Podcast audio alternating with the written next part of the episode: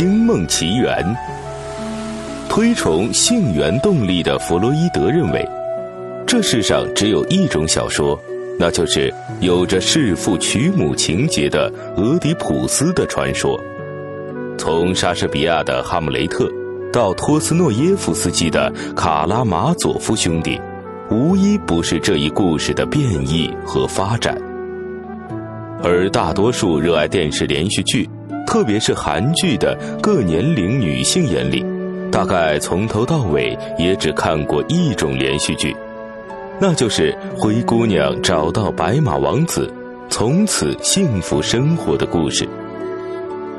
无论是在古代、现代，无论是职场新人还是草根丫头，无论是怎样的曲折迂回，他们最终都会遇上风度翩翩的潇洒富二代，或者是命中注定的白马王子，从此过上向往中的生活。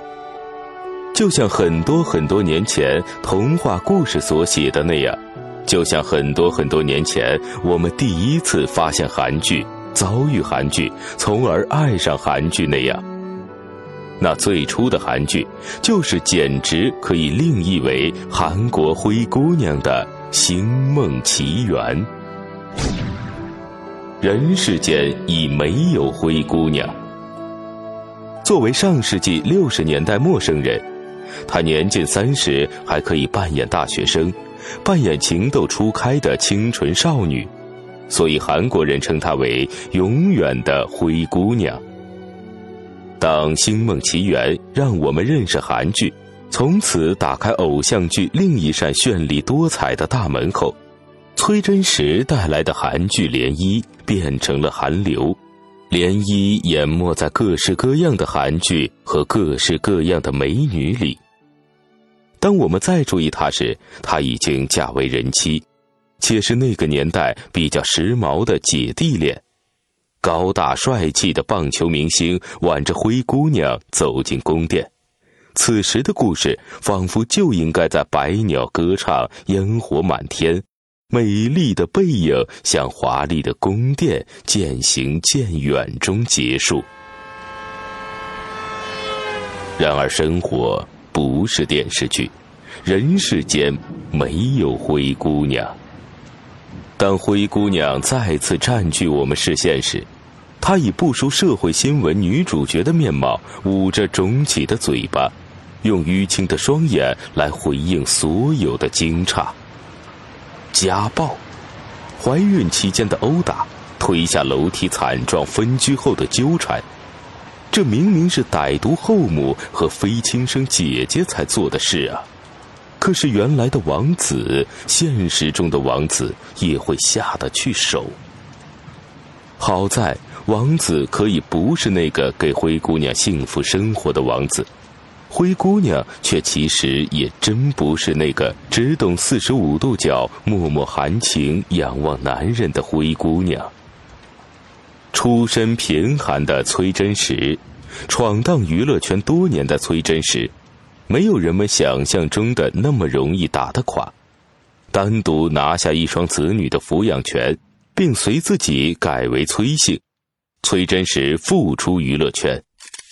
复出之作《玫瑰的战争》中，又美丽又坚强的女性，让她重新拿回收视女皇的称号。崔真实不是现实版的灰姑娘，而是韩国版的阿信。也许直到这时，人们才发现，崔真实那当不成灰姑娘，实在是因为骨子里一点也不灰。女人的承受力，女人的韧劲，女人的坚韧，不在其中的，没经过的人不会知道。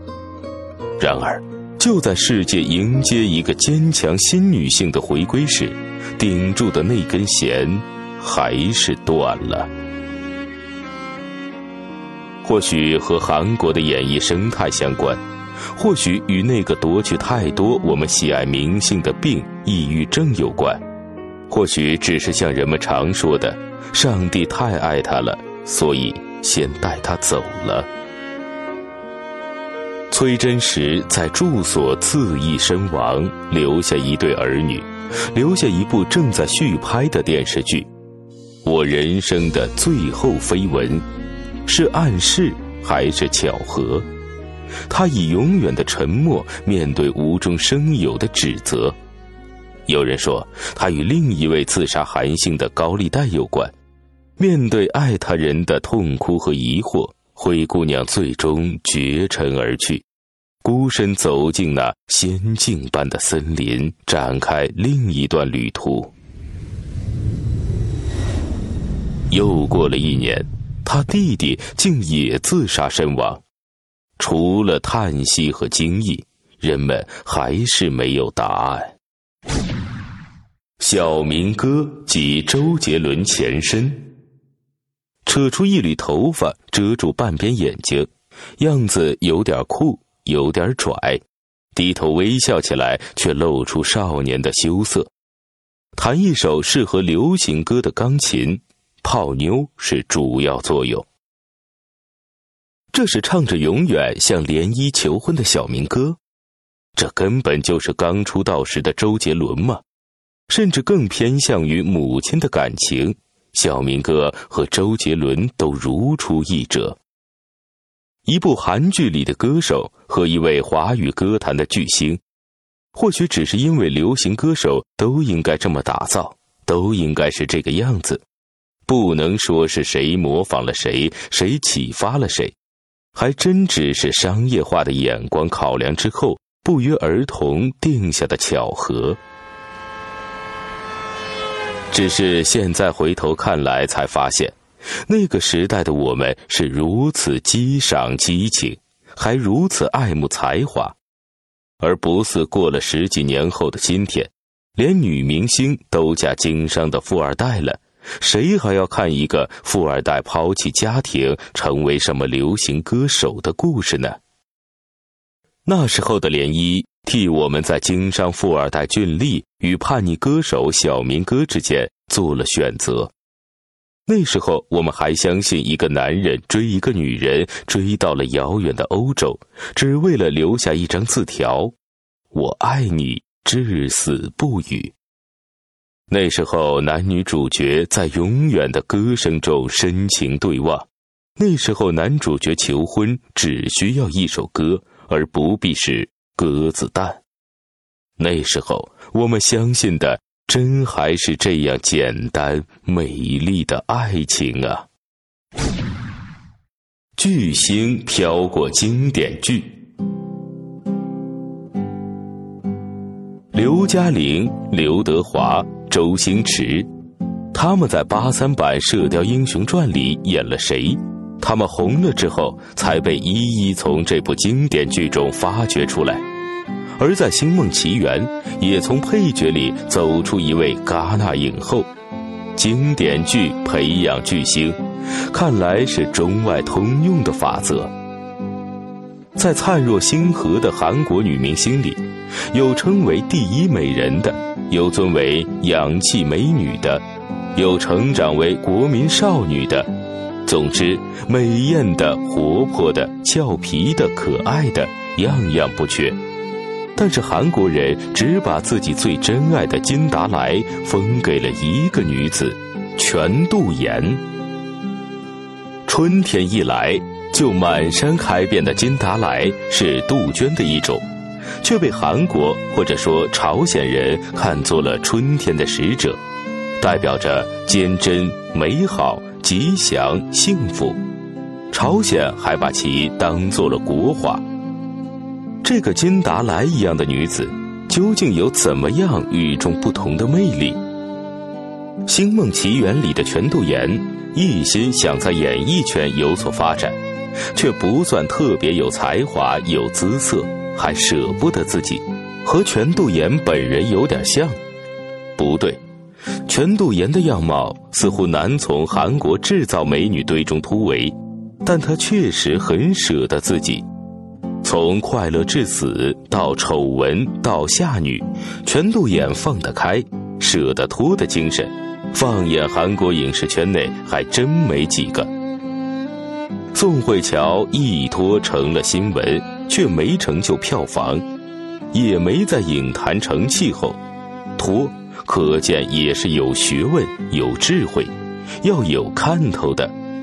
全度妍脱得豪放，脱得人爱看，但穿上衣服演清纯女学生，我心中的风琴一样受欢迎。当舒淇还要一件一件把衣服穿回去的时候，全度妍已是公认的演技派女星，早已不演电视剧，古今中外各种角色也来的，最终顺利拿下戛纳大奖。更难得的是。嫁为商人妇的全度妍生了女儿，过上幸福生活，偶尔复出拍片也成为韩国影坛的大事。怎么说都是像满山的杜鹃一样，可以恣意开放，却又美丽无比。看到全度妍，还不免让人想起好莱坞黄金时代的女星贝蒂·戴维斯。贝蒂在赫本、费雯丽的年代是出了名的不漂亮女星，要不是有一位摄影师对老板说她眼里有种特别的东西，也许影史上再不会记下这个女人的名字。把全度妍放在金喜善、宋慧乔、李英爱这些各具特色的美女中间，五官不算精致，气质不算高雅。但却能在眼波流转的瞬间，一种风情，一种情欲，一种恰到好处的媚态，直达镜头之外。那一瞬间，春风拂过，满山遍野，倔强的金达莱灿烂怒放。韩剧的俗套百科，仔细分析《星梦奇缘》里的人物设计。以及情节走向，会发现这其实就是韩剧的标准配置。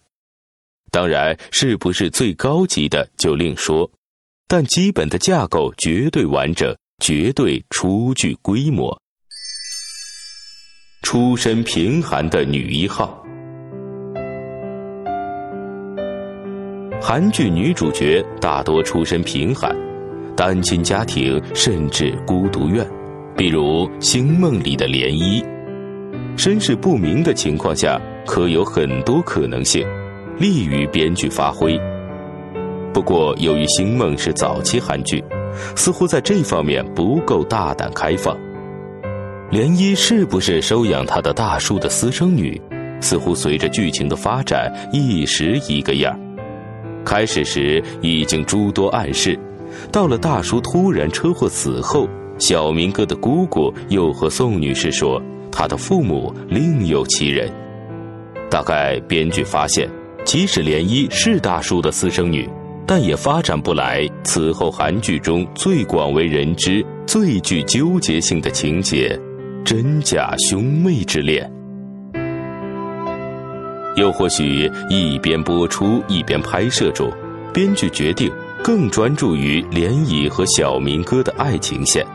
逐一删砍了一些副线，比如顺爱明明也喜欢小明哥，但却没有了行动；又比如连漪为什么与苏菲那么相像？难道只是单纯为展示崔真实能轻易驾驭清纯和熟艳的两面？邪恶的女二号，相对于女一号。女二号大多又漂亮，出身又好，只是不知道为什么心肠永远这么歹毒。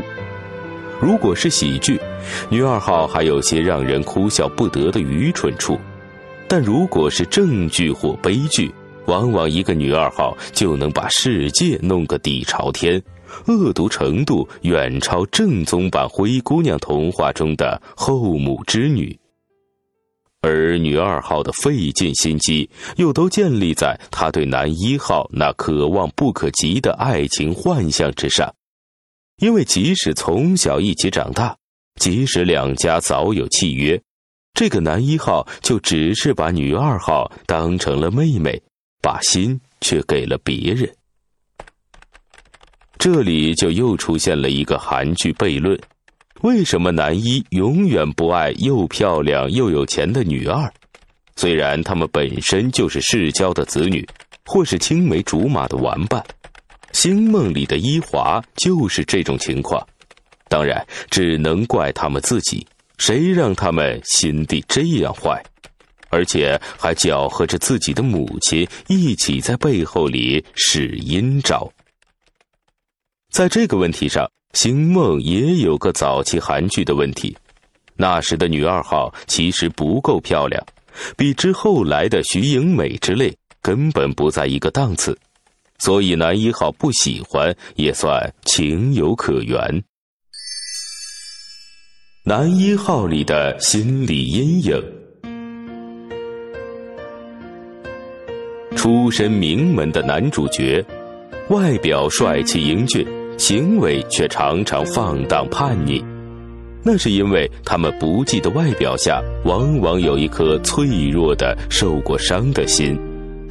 有的是从小目睹了父母的车祸，多半则是和强势的父亲不和，而母亲又已不在身旁，因此他们往往需要坚强又有爱心的女一号的安慰，女二号往往搞不清楚这最关键的一环。《星梦奇缘》里，小明哥的软肋就是母亲，只要母亲那里出了状况，他立马就崩溃。而当母亲彻底离去，他唯一的安慰，唯一想拥抱的，就只是涟漪温柔的怀抱。又帅又有钱，又痴情，又还得不到爱情的男二号。韩剧里的男二号，按流行的说法，那是非常的不二。论深情，保证比情商似乎总低一筹，还带叛逆的男一有分量。论长相，论家世，论人品，也总好像富贵人家拿出的压箱底宝贝，比哪儿哪儿都不差。从《星梦奇缘》中的车仁表，《蓝色生死恋》里的袁彬。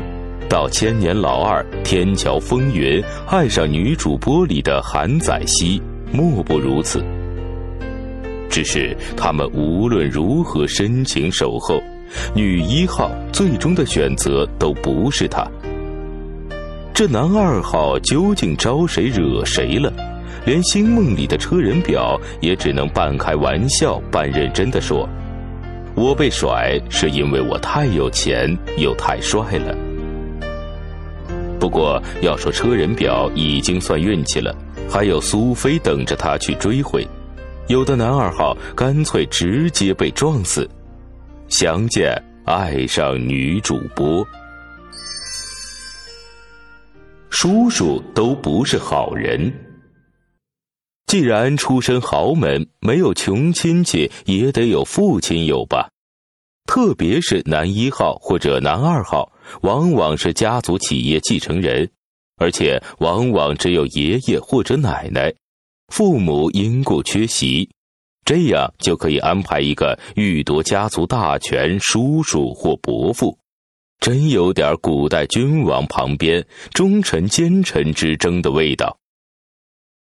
有时候他们是一家子男女老少齐出现。有时候又只有一个不成器的儿子和野心勃勃的父亲，当然，最后他们的阴谋都会彻底败露，落得人财两失的境地。在《星梦》里，车仁表扮演的俊丽，就因为叔叔及其儿子的谗言，不得不被打入公司冷宫一段时间。好在他的爷爷其实心里还是有数的。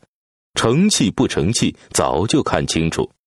只不过有时候这样的人物也要受制于大舆论、大环境的影响。所谓人在江湖，身不由己吧。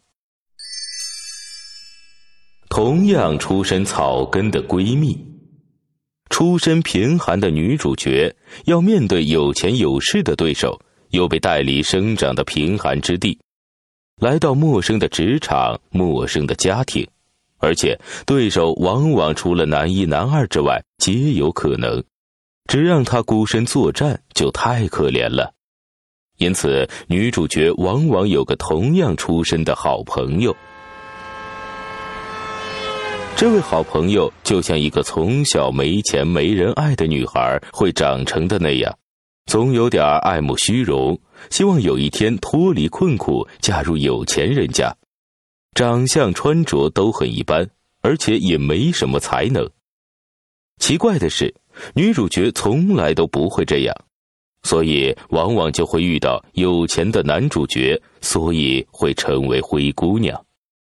只是由此看来。顺爱的妒忌也是情理之中，凭什么是他遇见又帅又有钱又好的男人？